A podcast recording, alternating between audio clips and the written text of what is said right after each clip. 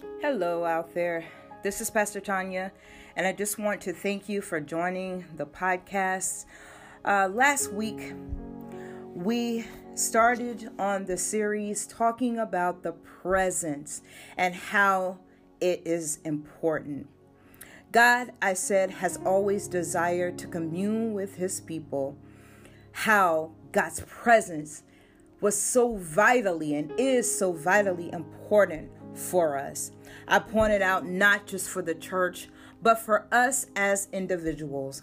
God's presence, it helps to keep us focused. It helps to us to regain focus and it helps us to focus on what we know to be true. Well, today, on today's podcast, I would like to continue in that vein. This is the presence part two. Another reason why God's presence is so important in our life is because, listen, things happen when we enter into the presence of God. Amen. Acts chapter 9. Acts chapter 9 talks about, and it reads, verse 1 says, And Saul, yet breathing out threatenings and slaughter against the disciples of the Lord, went unto the high priest and desired of him letters to Damascus to the synagogues that if he found any of this way, whether they were men or women, he might bring them bound unto Jerusalem. And as he journeyed, he came near Damascus, and suddenly there shined round about him a light from heaven. And he fell to the earth and heard a voice saying unto him, Saul, Saul, why persecutest thou me? And he said, Who art thou, Lord? And the Lord said, I am Jesus, whom thou persecutest. It is hard for thee to kick against the pricks. And he, trembling and astonished, said, Lord, what wilt thou have me to do? And the Lord said unto him, Arise and go into the city, and it shall be told thee what thou must do. And the men which journeyed with him stood speechless, hearing a voice but seeing no man. And Saul arose from the earth, and when his eyes were opened, he saw no man, but they led him by the hand and brought him into Damascus. And he was there three days without sight, and neither did he eat nor drink. And the scripture goes on to talk about uh, a vision that that the Lord is giving Ananias concerning Saul and how Saul is going to come to him, and Ananias is going to be the one who lays his hands on him that he might receive his sight. So, verse 17 points out, and it reads, And Ananias went his way and entered into the house and putting his hands on him said brother saul the lord even jesus that appeared unto thee in the way as thou camest has sent me that thou mightest receive thy sight and be filled with the Holy Ghost. And immediately there fell from his eyes as it had been scales, and he received sight forthwith, and rose and was baptized. Listen, and straightway he preached Christ in the synagogues that he is the Son of God. Saul received his sight and he stayed there certain days with his disciples that were at Damascus and he began to preach that Jesus is the Son of God. Verse 22 says, But Saul, he increased the more in strength and confounded the Jews which dwelt at Damascus, proving that this is the very Christ. Listen, why is that passage of scripture so important? It is important because Saul had an encounter with the presence of the Lord God. He cannot remain the same. In God's presence, He changes us. A change takes place in our own personal lives when we have an encounter with God. You and I, we ourselves, begin to have a testimony of what happened to us. We know that things are different. In this same book of Acts, going over to chapter 22, Saul himself testifies. He tells exactly what happens. Saul's name is changed to Paul, and he becomes one of the greatest missionaries, drawing men and women unto God, declaring the gospel of Jesus Christ. It has been said, theologians concerning these passages of scripture, these verses, sometimes they ask the question Was Paul really saved at this time? Did he really have an encounter with God at this specific time? Or maybe not. I tell you this that regardless, nevertheless, we cannot deny that Saul was changed. His assignment changed. Why did his assignment change? Because he was changed. In God's presence, He will change us. He changes us from the inside out. Our will, He changes. Our purpose, He changes. Our choices, our direction, our thoughts, our desires, our actions, even the company that we keep changes. If you can't see these changes taking place in your life, you must question how much time do I really spend with God? People of God, we need God's presence. I tell you, everything that appears to be God, even though it may be a good thing, does not necessarily mean it is a God thing. As God does the changing, in His presence, He brings us face to face with who we are. He brings us face to face with ourselves. He reveals who we are in Him. I love this. I love it because, listen, God did not change Saul's determination. He didn't change his tenacity. He didn't change his drive. He did not change his authority. God made him. God made us. And He knows exactly what He put on the inside of us. All God did was shifted. He did a shift.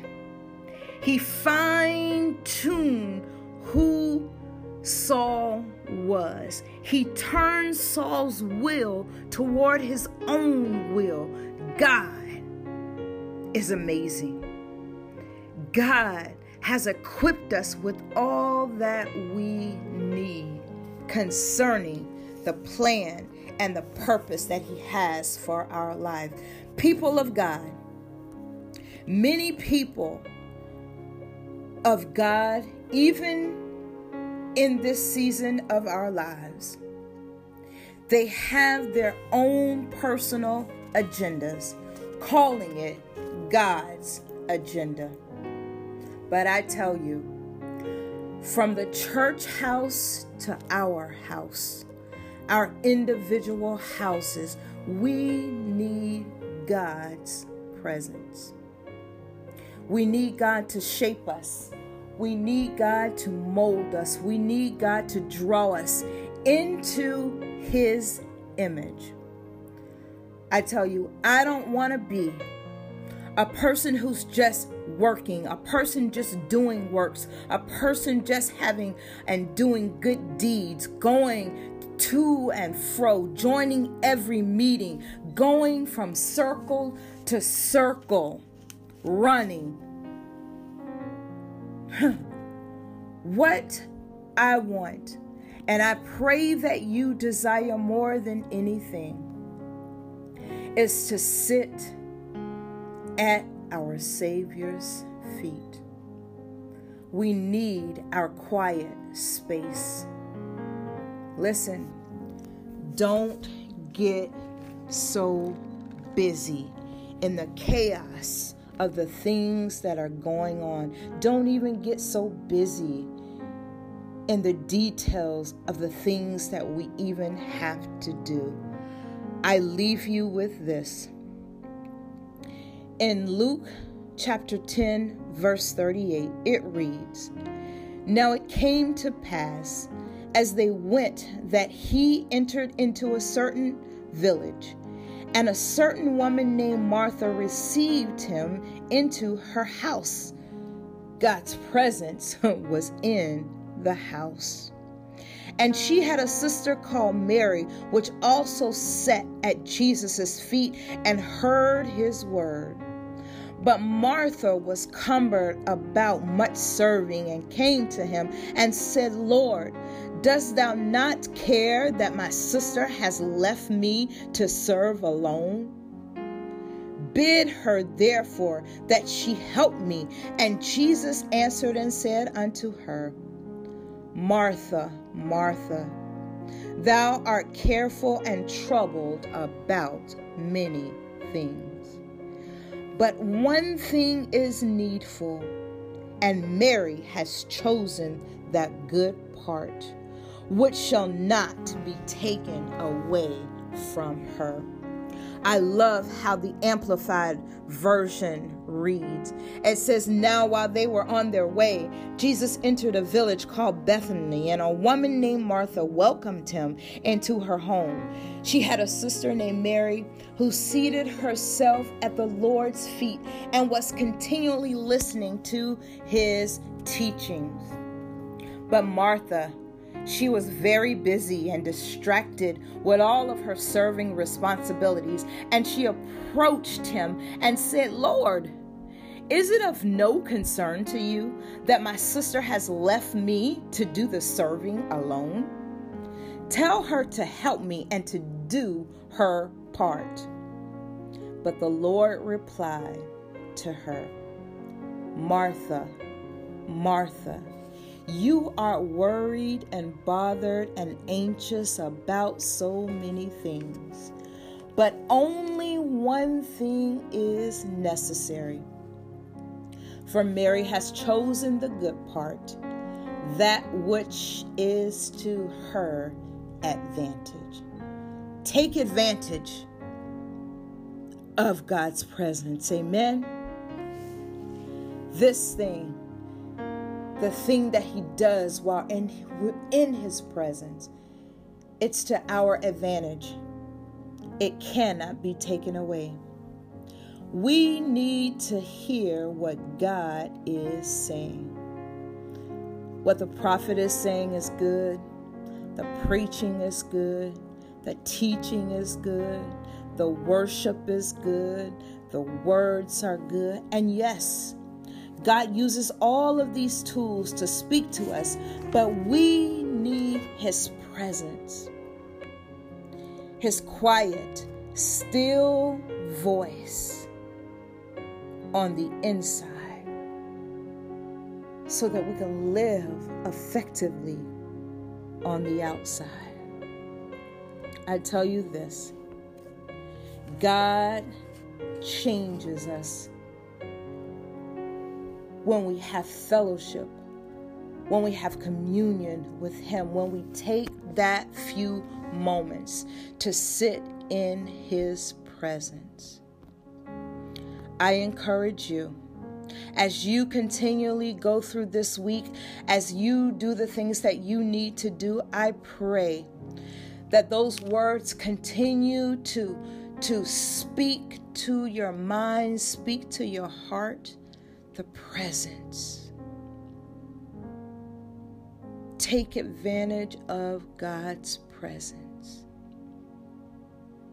Holy Spirit, Speak to our hearts. Holy Spirit, help us to have a heart change. Help us to be drawn closer to you so that we become more like you. I pray that we find rest in God's presence as He does the changing on the inside of us. Amen. This is Pastor Tanya saying, Let God shape you. Let God form you into His image. Let God make you into His very image. Ladies, people of God, may you continue to run to God's presence I pray as you go throughout your week that you keep your focus, that you regain your focus, that God continues to drive you into your purpose. As you meet with Him, as you speak with Him, as you talk to Him. Listen, this week, go get your victory for it belongs to you. I pray that you're blessed this week. I pray for our families. I pray for our children. I pray for our spouses. I pray for our ministries. I pray for God, just your will and your purpose to be done in our lives. Help us to be all that we can be in you. Help us, God, not to miss opportunities that are God ordained. So, Father, I thank you. I pray blessings upon your people. This is Pastor Tanya saying, Go walk in your victory. And let it start with you being in God's presence. Amen. Until next time, be blessed. God's favor May it reign and rule over your very life. In Jesus' name, I pray. Amen.